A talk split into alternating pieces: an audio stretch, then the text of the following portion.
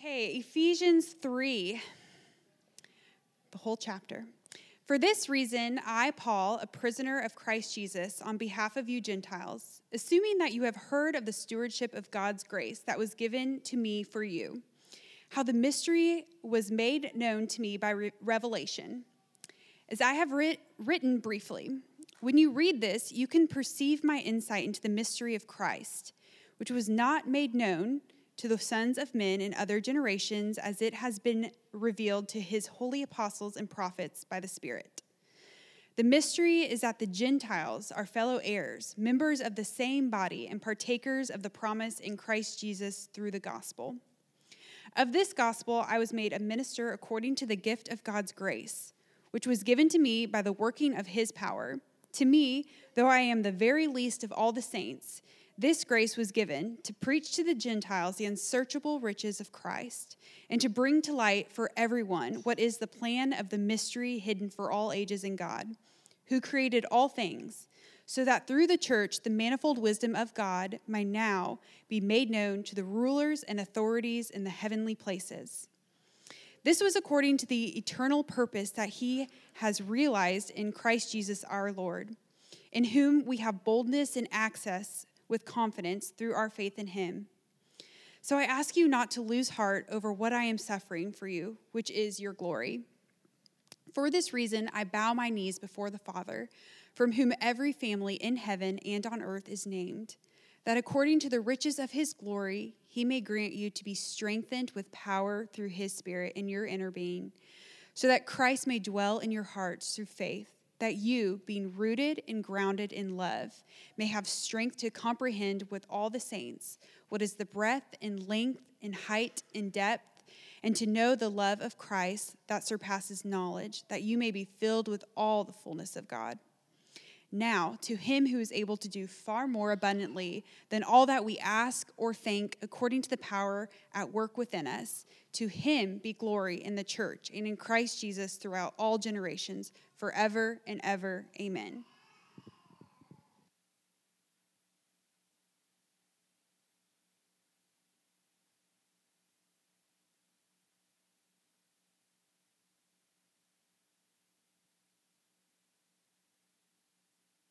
step on the accelerator if you're going to get done by Advent, which is what we're trying to do with the book of Ephesians. So we're covering the whole chapter, chapter 3 today. We took too long in chapters 1 and 2. But I want you to think this morning of Paul, the Apostle Paul, as a missionary. Do you think of Paul as a missionary? He was a lot of different things. He was a pastor, he was a church planter, he was a theologian, he was a preacher. But if you ask Paul, using our language today, what do you think that you are? Chances are he would have said, a missionary. Because Paul felt his life's work was to take the message of the gospel and proclaim it to people who had never heard it before. Simply put, and without exaggeration, Paul is the greatest missionary in the history of the church. And this is why I say that. In the year 40, let's say, in the decade after Jesus had risen from the dead, in Turkey and Greece and Italy, no churches, right? There's a church in Jerusalem, there's the forming of a church in Antioch. West of there, no churches. By the time Paul writes the letter to the Romans, maybe 20 years later, Paul can say, There's no room for me to do missions anymore. There's too many churches. And Paul had been the one that planted most of them. And the people that had heard from Paul had gone out into the surrounding areas and planted these churches. So that at the end of Romans, Paul says, Look, my life's mission is to preach where there is no other foundation, where people do not know Christ. And to do that, I've got to get out of the known world. I've got to go west to Spain. And I would love for you to support me on my journey there. That's how the book of Romans ends. So, Paul is this transformational, powerful, cross cultural missionary, taking the gospel to the ends of the known world, learning about people and cultures and adapting the gospel to that culture so that they can believe and come to know the living God. And I say he's probably the most successful because every church that we now know of that doesn't descend from Jerusalem has something to do with the Apostle Paul. A phenomenal, God inspired, spirit driven missionary.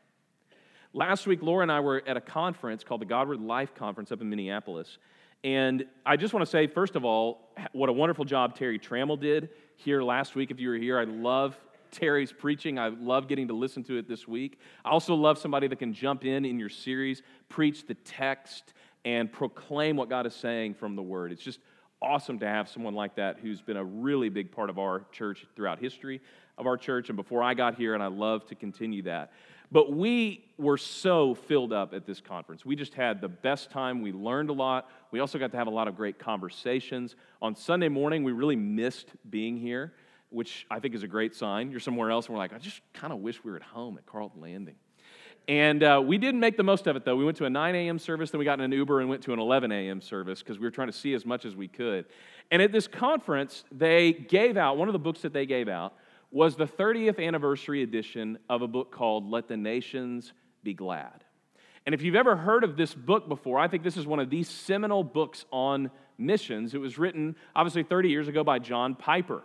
And Piper, one of the things that they are known for that we saw this weekend is planting churches, sending missionaries, taking what they have in their church and spreading it out to the ends of the earth so that people can come to know God. And I remember when I first read that book, maybe 10 or 12 years ago, just being struck by the opening line. I'd never thought about missions this way before. The book begins and it says, Missions is not the ultimate goal of the church, worship is. Missions exists because worship doesn't.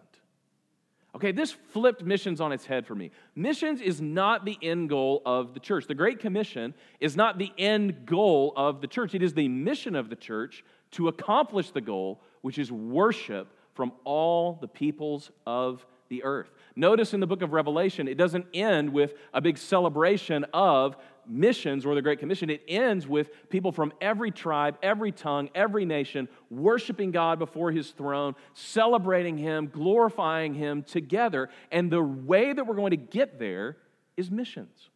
Whether missions is international to an unreached people group or it's to your family members and friends and coworkers, the Great Commission serves the end of there are people who should be worshiping God who are not. Missions, Paul's whole life goal was to bring in the Gentiles to worship God forever. So Paul sees his life as one long effort to capture something that has been lost, to bring back people who need to be part of the family of God. And what we call this is missions. And so if you're listening to this text in Ephesians 3, one of the things you realize is this is a missionary text, right? This is a really common passage to go to to talk about why is it that as Christians, we aren't just saved for ourselves, we're given a calling to go and evangelize. Why, why is that? Well, it's because of what Paul says here that his life was transformed to transform the lives of others. And I could feel uh, it was just such a great thing when this happens, and you've had this happen in your life where things that you've been praying for, and especially our elder team together, things that we've been praying for, how can we impact the people around us? How can we do local service and foreign global missions well as a church? We've been praying for that for six months and thinking about how that's going to happen in our context. Then we go and we hear about this, I'm thinking about this, and we come to this text, and I think, this is something I want to invite you to pray into with us. Whether you're here every week or you're just here for this weekend and never come back, would you begin to pray for your own life and for our life as a church about what God has for us in missions? Who should we be sending? Who should be going? Who should we be supporting? What, what people group needs us? They've been put on our heart in our church, and we're going to do something about it. Would you begin praying today, this week, what God is putting on our hearts for missions. Because every church, as you're going to see in this passage, every church and every person is called to be a part of the effort to bring all the Gentiles, which basically just means everyone that you know, back to God.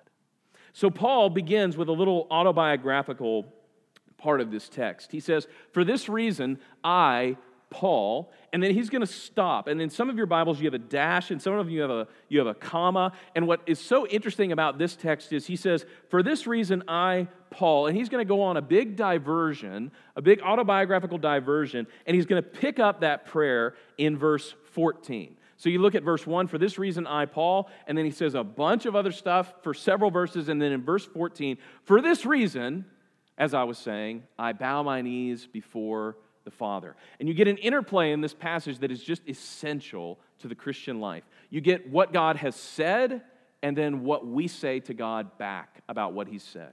And so this morning, I just have two parts to the message, which is what is it that grounds Paul's prayer? What is it that we need to know? And then what is it that we need to pray? What is it that we need to know in verses 1 through 13? And then what is it we need to pray in verses 14 through 21? So Paul begins, for this reason, I, Paul, and then he's got to tell you something that you need to know in order that you can pray what it is that Paul wants to pray. And Paul's going to talk about his own life as a picture of what it means to be on mission. He says, For this reason, I, Paul, now a prisoner of Christ, on behalf of the Gentiles. So, Gentiles here, we just mean anybody who's not a Jew, which, like I said, would be pretty much everybody you know. Everybody in the Western world for the most part, everybody in the East for the most part. For Paul, it was a much bigger live question because Paul was a Jew. But I, Paul, a prisoner of Christ, on behalf of the Gentiles, assume that you have heard the stewardship of God's grace that was given to me for you how the mystery was made known to me by revelation, as I've written briefly. That's in chapters 1 and 2. When you read this, you can perceive my insight into the mystery of Christ, which was not made known to the sons of men in other generations, pre Christ, but now has been made known to the apostles and to the prophets by the Spirit. Of this gospel, verse 7, I was made a minister according to God's grace to me, though I am the very least of the saints. I want you to think for a moment about how much of a life change had to occur for Paul to write these words. Think about who Paul used to be. Paul says that he was, he was going past everyone in his generation in the pursuit of his faith, which at that point was Judaism, pursuing God, obeying the commandments. He was a Pharisee of Pharisees. He was pure blooded, he had pure vision. He was trying to make sure that Judaism, strict adherence to the law, was protected from people like Christians who were saying that there's a Savior and Gentiles and everybody else can be a part of it. Paul is putting people in prison for saying this. So it's ironic. He says, I now a prisoner, the one who used to put people in prison. I now a prisoner on behalf of Christ, the one that he was trying to stamp out for the sake of you Gentiles who he didn't used to believe had any claim to a relationship with God. I, Paul, someone whose eyes have been opened in every single way, now imprisoned, on behalf of Christ, am reaching out to you Gentiles so that you know the mystery that's been hidden for all the ages. And you know what the mystery is? that the Gentiles are fellow heirs. The Gentiles are fellow heirs. This is the kind of thing Paul was trying to kill people for saying. And it's the exact kind of thing that Paul's going to end up being killed for a few years after this. I, Paul, and you've heard of my radical transformation, have a message for you. And in this first part, everything builds up to verse 10. And I want for a moment, just if you've read this before, if you've thought about this before, I want you to see from a fresh mindset how weird this verse is. So he says, I, Paul, have been made a messenger, an apostle. I've been given grace to preach this message, to bring to light, verse 9, for everyone what is the plan of God, the mystery hidden for the ages, so that, and here's like the thesis statement of this whole section, so that through the church, the manifold wisdom of God might be made known to the rulers and authorities in the heavenly places. Okay, this is an odd verse. This is very strange to say this. And so, what we might expect Paul to say is so that through the church, the manifold wisdom of God might be made known to the Gentiles, right? Or so that the church might display the wisdom of God to the world, or so that people would come to know the living God. There's a lot of things that we could expect Paul to say here, but that's not what he says. Look at what he says. He says, so that through the church, the manifold wisdom of God might be made known to rulers and authorities in heavenly places. Something supernatural. He wants to display the wisdom of God not to people, but to rulers and authorities superseding what's going on on earth. This is strange. This is like we're overhearing a conversation that we're not a part of, right? This is, this is things beyond us. And Paul says one of the purposes of the church is to display to the heavenly powers how wise God is and how great his plan is. So, for a minute, let's dive into what this actually means. Right? I love what Terry Trammell said last week. I hope you brought your life jackets because this is going to get a little bit deep here. What is a ruler and an authority in the heavenly places?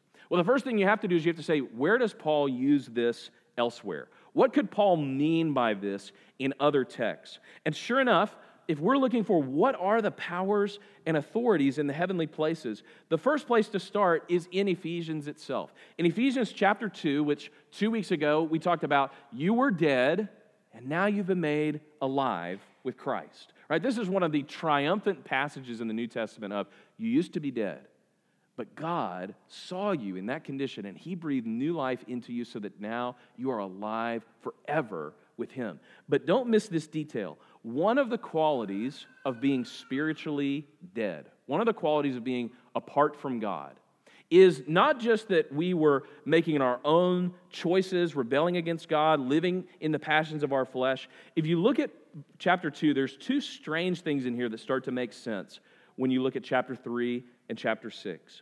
When you were dead in your trespasses and sins in which you once walked, following the course of this world, following the prince of the power of the air, the spirit that is now at work in the children of disobedience. Okay, you read that the first time, you're like, what in the world is this talking about? The prince of the power of the air, the spirit that is now at work in, in those sons of disobedience, among whom we all lived in the passions of our flesh, carrying out the desires of the body, and were by nature children of wrath, like the rest of mankind. Paul mentions these same powers again in chapter 6. He says we need to put on the whole armor of God. We need to stand firm against the enemy, the schemes of the devil in chapter 6, verse 11. And he says that we need to take up the armor because we do not wrestle against flesh and blood, verse 12, but against the rulers and authorities and cosmic powers over this present darkness, against the spiritual forces of evil in the heavenly places. Therefore, take up the whole armor of God. The battle that goes on for your soul, the disobedience that we walked in, the fight that we have as Christian people is not just an earthly fight. Right? What Paul's saying in these verses is there's more going on for the hearts of men and women in the world than just what's going on on the world. Right? There is a supernatural realm that is warring at all times. And what the people believed in this time was that there was God who was the God of Israel, and you see this all over the Old Testament, and then there are all these other regional gods. Right? So, one of the reasons when the Israelites come into the land of Canaan, one of the reasons they have to do what they do is so that they don't end up worshiping the gods of Canaan. Right? God is so clear to them in the wilderness. It's not really for them to wander because they don't know where they're going, it's because the gods that the Egyptians worshiped had too much sway over the Israelites. And before they came into the promised land, he says, You guys are going to forget. I know it. You're going to forget. That's why the most common command in Joshua and in Judges and in Deuteronomy is remember. Remember who God is. Because when you go to Canaan, they have different gods there. And they do things really different than the God of Israel. The people there, they're going to sacrifice their kids to the gods. They're going to have cult prostitutes for the gods. They're going to do things that you as an Israelite should never do. Those authorities and those powers are vying to rule the world against God. Right? And one of the messages of the Old Testament is there's only one God. There are not regional gods vying for God's power that maybe they're going to win or maybe God's going to win. No, there's only one God. He is triumphant over all rulers and all authorities and all powers. And now in the New Testament, we have Paul saying, So, one of the things that God is doing is demonstrating that there are rival ways to rule the world using power, using people, killing people, taking advantage of people. There are other ways among the nations that those powers and authorities have sought to displace the God of the universe. But as Paul is saying, God has flipped the worldly powers on their head through the church. Through the church.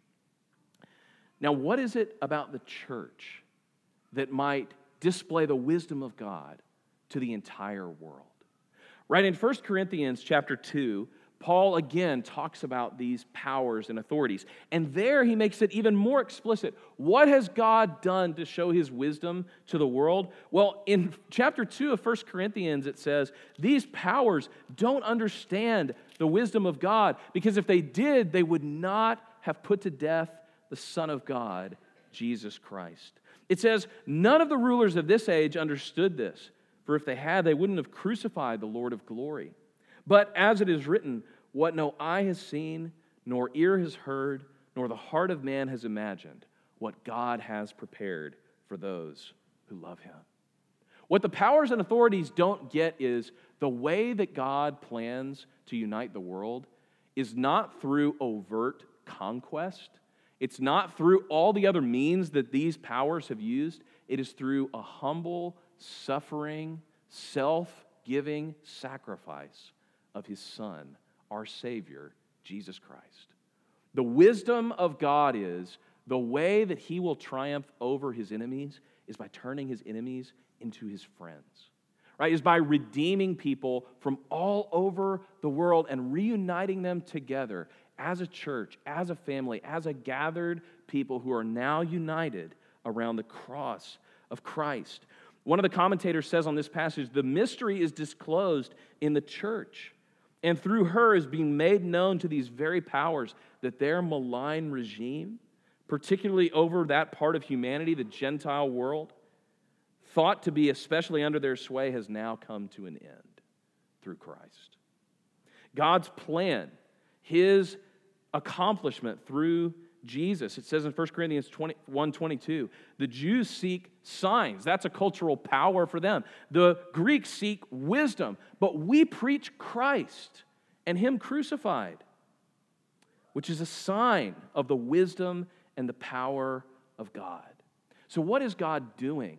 Putting his wisdom on display to the powers and authorities. What he is doing is he is putting forward a group of people who are reconciled and united and vibrant and kind and gracious and on mission as the end for which He created all things. God demonstrates His wisdom in your life when you love your enemy, when you give grace, when you forgive, when you are united with someone that you have nothing in common with other than the gospel of Jesus Christ. God displays the wisdom of His plan for the world against any other plan for the world. So, see what Paul is saying here is I, somebody who used to be under the sway of one of these powers, believing that if I could just suppress the truth long enough, then we would be dominant, have now come to see that if you serve Jesus, you have been enlisted into the mission of God to bring the greatest family reunion that's ever happened into being. Paul gave his life for this. It was a building project that he embarked on, that he was recruiting people to be a part of, bringing about the obedience of faith, bringing about the reconciliation of two peoples who hated each other back together to show the wisdom of God in the world. And I'll tell you this God is still showing off his wisdom when people who formerly hate each other, are divided from each other, are separated from each other, come together at the foot of the cross. There is nothing that displays the wisdom of God more than the unity of the church around his son, Jesus Christ. Right? To go back to the very beginning of what we talked about, missions exist so that people from the most diverse backgrounds, people from historically uh, warring groups of people would now come to worship the living God together. That's the wisdom of God that's being made known in the church, is that we are a sign of what it means to be redeemed and reconciled and united in Christ. So Paul says in Ephesians chapter 3, this is what I'm giving my life to. These are the things that I've been put on mission for. And these are the things that I want you to be involved in with me as well. Now, Paul does something in this next passage that is an essential part of every Christian life, but it is a forgotten part of the Christian life.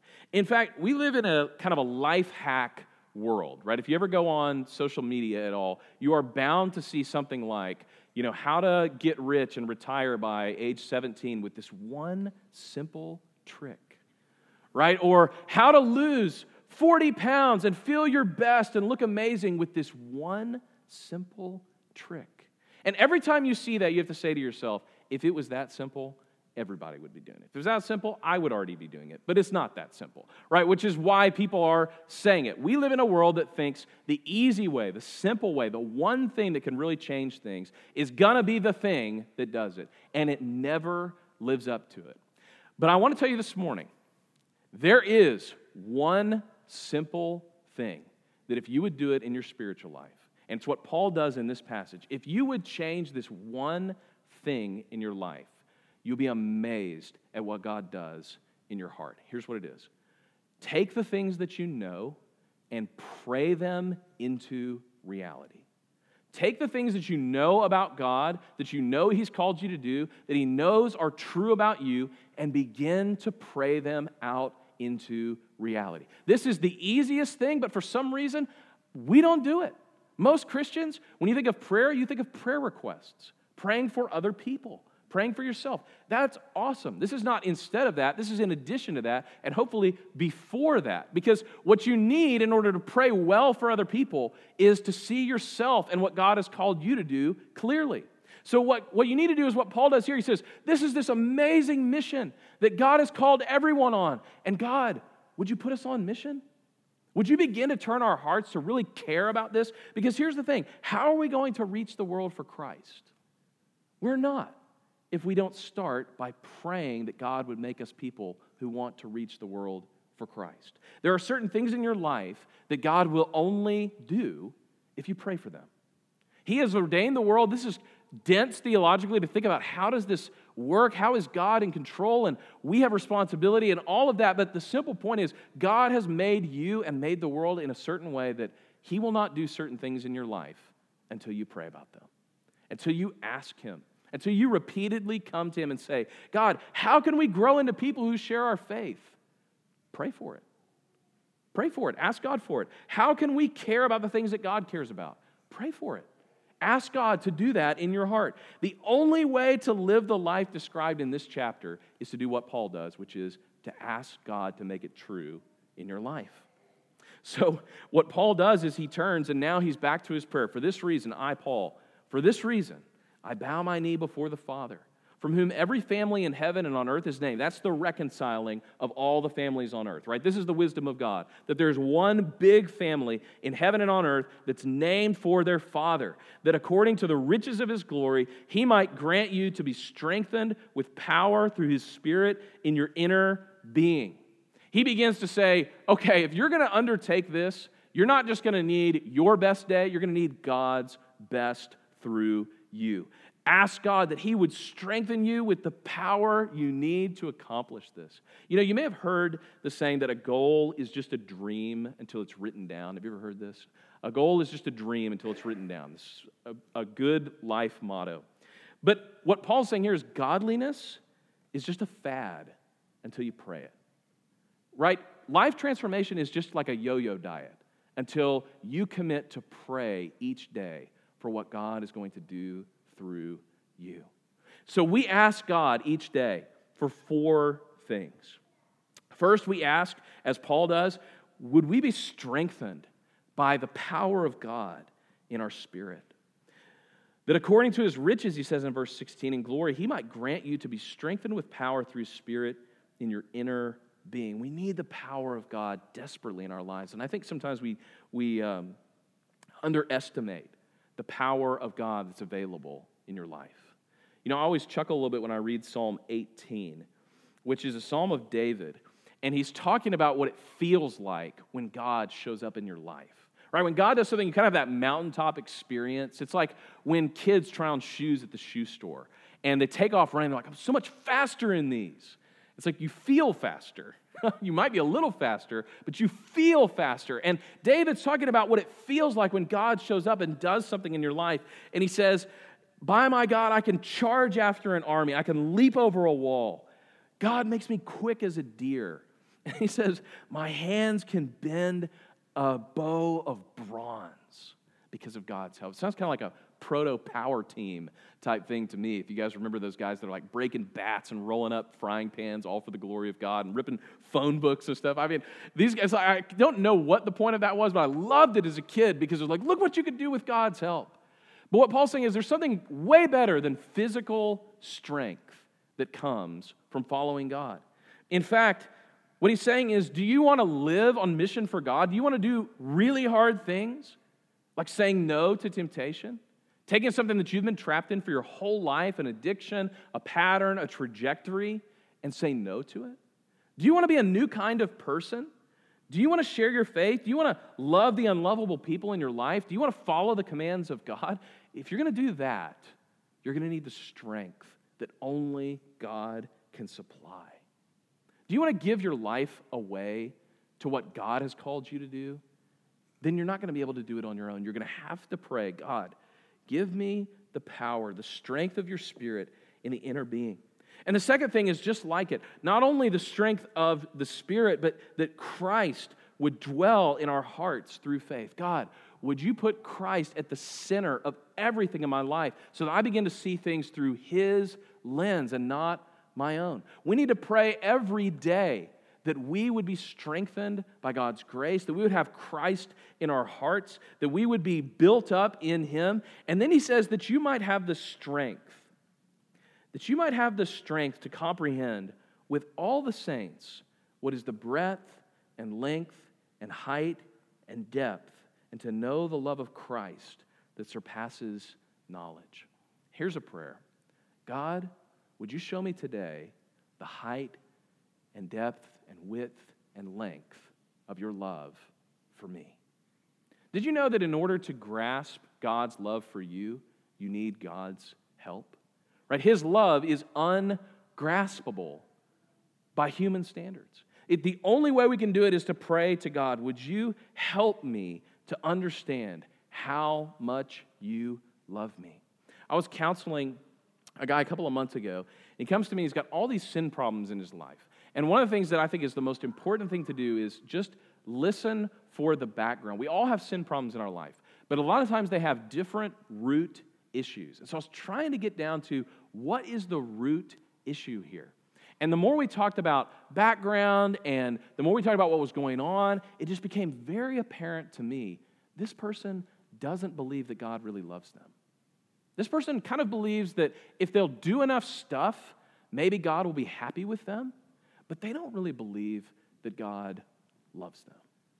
So we start talking about it. I said, you know what? Probably the best thing you can do is every day, every meal, just start breakfast, lunch, and dinner. Would you just start praying, God, would you show me today how much you love me? And he said, that kind of sounds like a selfish prayer. I said, it would be a selfish prayer if God hadn't commanded us to pray it. God's the one who put this on the line. I will show you how much I love you. This is why Galatians 2:20 is such a great verse. I told him you got to memorize this verse. It says, "I have been crucified with Christ. I no longer live, but Christ lives in me. And the life I now live in the flesh, I live by faith in the Son of God who loved me and gave himself for me." I was like, if you get that, everything else is going to take care of itself. Sure enough, month after month after month, he comes back. This was just little, I'm almost kind of embarrassed to say it, but I think I felt God really loving me in this way this week. And you know what? I, I think I saw something about God's love for me this week in this. Month after month after month, his sense of God's love for him grew, his love for sin shrank. This is the way your heart is wired to work. God, would you help me to understand how much you love me? Would you give me the strength, it says in this passage, with all the saints to understand the breadth and the length and the height and the depth of your love for me? And here's the thing you'll never be able to share something that you haven't experienced. You will never be able to talk to someone convincingly about following Christ. You'll never hit the mission field. You will never be able to share your faith if you don't understand on a heart level what God has done for you through his great love in his son Jesus. Like a couple of weeks ago, when we moved into our new house, we had to get our Wi Fi installed, which I won't say much more about because we want to say only things that are kind and building up. And uh, if you guys have ever seen that insurance commercial where it's like people become their parents, you know, they have the, the doctor guy on there who's helping people not become their parents. One of the scenes in there is a guy who's got somebody working on his sink, and the guy and the guy is laying down next to him, looking at the sink, and the doctor guy comes by and he says, "You're not assisting him. You hired him." Right? And uh, that resonates with me because a couple of weeks ago, I was up on a second ladder with the guy who was on a ladder installing our Wi Fi, talking to him about our Wi Fi. And I was asking him all these questions about it because I really want to understand, you know, what kind of service we're getting and what to expect and everything. And I mean, I've been with him for 30 minutes at this point, and I'm just like, how's the signal? You know, what's the download speed that you're getting? And can you stream from multiple devices and not have any lag? And so finally he goes, look, He's like, I don't have Cross, I just contract with them. And I was like, wow, that is so revealing. Okay? Now, we don't have a choice, we only have one company. So I was kind of up a river at that point, but it was so revealing to me that where he lives, he doesn't have this service, he just installs it for other people. Right? He just works for them. It's like, look, man, I wish I could answer your questions, but I never experienced this. I just do it for a living. And I wonder, that guy would make a terrible missionary for Wi Fi. Okay, he, he would be, he's like, he is like their worst ambassador. Now, I will give him the credit, it took like 30 minutes of pestering for this truth to come out, but it came out that he doesn't really believe in what he's installing. I mean, he does enough to take a paycheck, but not enough to use it in his own home. And the problem for a lot of us is that's kind of how we approach the love of God. For me, it's like, yeah, I talk about the love of God all day long, but when something terrible happens, is that what you use in your home? Like, is that the thing that you rest on, or do you have something else that's like, yeah, when things really go wrong for us, it's like love of God and all these other fix it mechanisms that we have? right? Do you have somebody that the longer they press and the longer they press and the more they pester and the more they get down deep, they just see, no, it's just more and more and more the love and the strength of God. Like the more you press these people, the more that comes out is they really believe what they claim to believe. They really do trust in Him. They really do feel the love of God. The bottom of their life really is this foundation of the strength of God, the strength of the Spirit the trust in Christ, the height and width and length and depth of the love of God that surpasses knowledge. They don't just know about it, they've experienced it, they live it, it runs through their veins. These people are God's love people. Right? That's the only way to do what Paul's calling us to do here. That you would comprehend more than just knowing about it, that you would experience the love of Christ that surpasses knowledge. And maybe all of us need to pray that into reality in our life. Now, here's the last thing that you would be filled with all the fullness of God. This is such an ambitious thing to pray for. You remember when Moses asked if he can see God's glory? And when Elijah asks if they can see God's glory, do you remember what happened? God says, No, you can't see my glory or you'll die. So, what he does is puts him in the side of a rock and covers him up and gives him just a little glimpse of the backside. That's all they can see. And then Paul in the New Testament says, We're not like them. We're not like Moses, who all he saw was the law and his face was shining and he had to put a veil over it. We are beholding Christ face to face from one degree of glory to another every day of our life. We get to see God in his son Jesus. And we can pray something as audacious as, and God, whatever you filled me with so far, would you fill me with more? Would you give me all the fullness of who you are in my heart? Can I see you today in your fullness? Whatever you've done up to my in my life up to this point, God, I want more of it. Give me the fullness of who you are. Now, this causes Paul to step out of prayer into worship. These are some of my favorite passages in the New Testament. What Paul does here is he prays this, and he almost can't go on. I almost think this is an interruption in what Paul is saying. He's praying, and he's asking God, and he's getting to the very tip of what he can conceive of to pray for. And God, we pray that we would see the fullness of who you are in us. And then he breaks out into praise. He says, Now, to him who is able to do far more abundantly than all we ask or think, according to the power at work within us. To him be the glory in the church and in Christ throughout all generations, forever and ever. You've been called to a mission that could never accomplish on your own. You've been given prayers by God. If, if I were you, here's what I would pray in passages like this. And if you do that, the result in your life and in my life is worship. Missions exists because worship doesn't. Missions in our life means understanding what God has laid out before us, this wisdom of God displayed not just on the world, but in the heavenly realms, praying it into reality in our lives, asking God to do more than we could ever think and more than we can ever pray in our lives, and breaking out into worship of the triune God forever. If we'll do this in our spiritual lives, if we'll do this every day, we make the transition from missions to worship with God forever. Let me pray. Father, we, like Paul, are sometimes at a loss for words, for what exactly we want you to do in our lives. And so, Lord, I ask that this prayer would be a framework for us, that we would begin to ask you things that it doesn't even feel quite right to ask you, like, God, would you show us the fullness of your glory? God, would you help us to get our arms around your infinite love for us? Father, would you put down so deep in our hearts a foundation of your Spirit and the power of your Son that we would be empowered to do everything you call us to do? Father, I pray that you would turn hearts in this room towards the people who may be sitting here with us this morning who don't know you. That they too might come to know the depth and height and width and length of your love for them. Father, wouldn't it be amazing for us to get a glimpse of your plan for all the ages?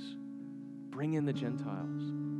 Bring in those who are far from you. Bring in those who read last week are without a name, who are far from you, who are not near to the grace of God. Would they come and be children, sons and daughters of God? Father, I pray that you would raise up in our church people who are willing to go and send and live on mission. Father, would you make us people who turn missions into praise, into worship forever? It's in Jesus' name we pray.